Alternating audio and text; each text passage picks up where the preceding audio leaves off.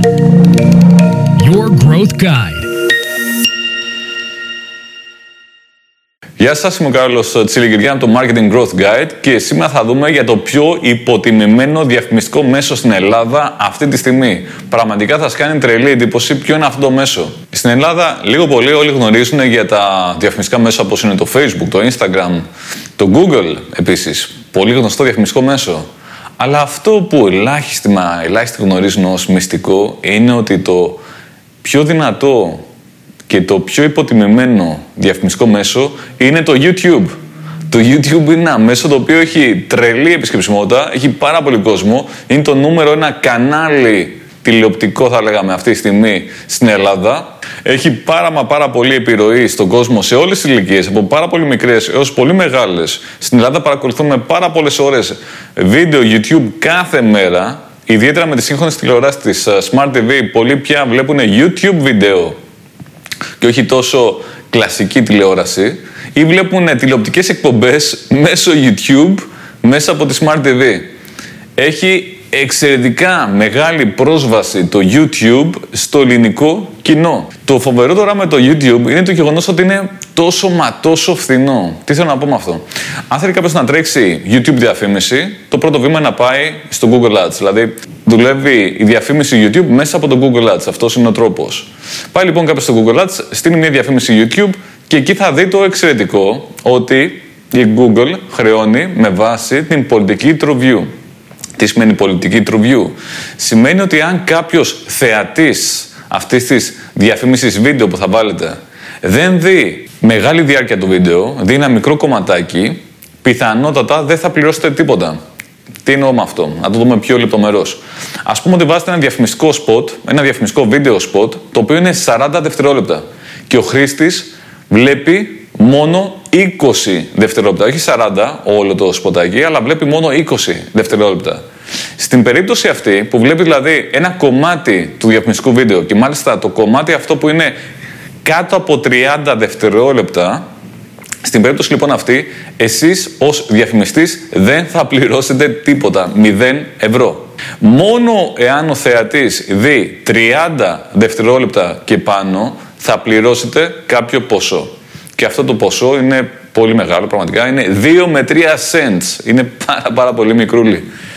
Τι σημαίνει αυτό πρακτικά; Πρακτικά σημαίνει ότι μπορεί να έχετε χιλιάδες θεάσεις του διαφημιστικού σας χωρίς να πληρώσετε τίποτα. Και αυτοί οι λίγοι που θα δουν 30 δευτερόλεπτα και πάνω θα σας χρεώσουν το φοβερό ποσό των 2 με 3 cents τη φορά. Που είναι τίποτα, είναι ψίχουλα. Το YouTube είναι εξαιρετικό μέσο για awareness, για να χτίσουμε το ενδιαφέρον για αυτό το οποίο δίνουμε, το προϊόν, την υπηρεσία. Αν το προϊόν, η υπηρεσία δεν είναι πολύ γνωστό, εξαιρετικό το YouTube για να το κάνει γνωστό. Εάν το προϊόν είναι ψηλογνωστό αλλά δεν ενδιαφέρεται και τόσο πολύ, δεν είναι αρκετά ψημένο το κοινό, δεν είναι αρκετά ζεστό το κοινό, τότε εκεί το YouTube πάλι μπορεί να βοηθήσει πάρα πολύ στο interest και desire. Δεν είναι και τόσο δυνατό στο να δώσει το τελικό σπρόξιμο για να αγοράσει κάποιος. Στο action, στο conversion. Αλλά στα προηγούμενα κομμάτια του funnel, το YouTube είναι ένα εξαιρετικό μέσο. Ένα άλλο που αξίζει πραγματικά να το γνωρίσετε για το YouTube είναι ότι το YouTube σαν διαφημιστικό μέσο συνδυάζει πολλά από τα καλά του Google και του Facebook μαζί. Το Google κλασικά σαν στόχευση στο search network, στο δίκτυο εμφάνισης, δηλαδή ε, στο δίκτυο αναζήτησης, συγγνώμη, δηλαδή εκεί που ψάχνουν χρήστες, είναι πολύ ωραίο να πας να στοχεύσεις λέξεις κλειδιά. Στο δίκτυο εμφάνισης είναι πάρα πολύ ωραίο να πας να στοχεύσεις με άλλους τρόπους, π.χ. με βάση α, δημογραφικά στοιχεία, ε, τι sites επισκέπτονται, τι mobile apps χρησιμοποιούν κτλ. Στο YouTube μπορείς να πας να στοχεύσεις με βάση το τι αναζητάει ο χρήστης, με βάση το τι βίντεο βλέπει ο χρήστης, αλλά μπορείς επίσης να στοχεύσεις με βάση δημογραφικά, με βάση ενδιαφέροντα. Άρα συνδυάζει πολλά από τα καλά της διαφήμισης Facebook. Το μόνο μέσο το οποίο συνδυάζει τόσο καλά και της Google στόχευσης και της Facebook θα λέγαμε στόχευσης είναι το YouTube. Έχουμε και τις λέξεις κλειδιά, έχουμε και τα ενδιαφέροντα. Είναι και πάρα πάρα πολύ φθηνό, γιατί κάτω από 30 δεύτερα, αν κάποιος δει το βίντεο δεν θα χρεωθούμε καθόλου και αν δει 30 δεύτερα και πάνω θα χρεωθούμε 2 με 3 cents. Έχει και ένα τεράστιο κοινό στην Ελλάδα εκατομμυρίων ανθρώπων, οπότε κάποιος μπορεί να προβάλλει διαφήμιση όσο θέλει και να κάνει scale όσο θέλει. Οπότε δεν υπάρχει κανένας μα κανένας λόγος κάποιος να μην χρησιμοποιήσει αυτό το μέσο. Ποιο είναι το εμπόδιο; Το εμπόδιο είναι ότι κάποιος πρέπει να φτιάξει αυτό το διαφημιστικό βίντεο. Αλλά ακόμα και αυτό ξεπερνιέται. Τώρα πια με πολλά εργαλεία για να φτιάξει κάποιος διαφημιστικά βίντεο, όπως είναι το Wave, όπως είναι πολλά πολλά άλλα, μπορεί να φτιάξει κάποιος ένα σποτάκι αρκετά οικονομικά. Υπάρχουν εταιρείες στην Ελλάδα πίσω που μπορούν να φτιάξουν διαφημιστικά βίντεο αρκετά οικονομικά, όπως π.χ. η GIM, η εταιρεία που εκπροσωπώ.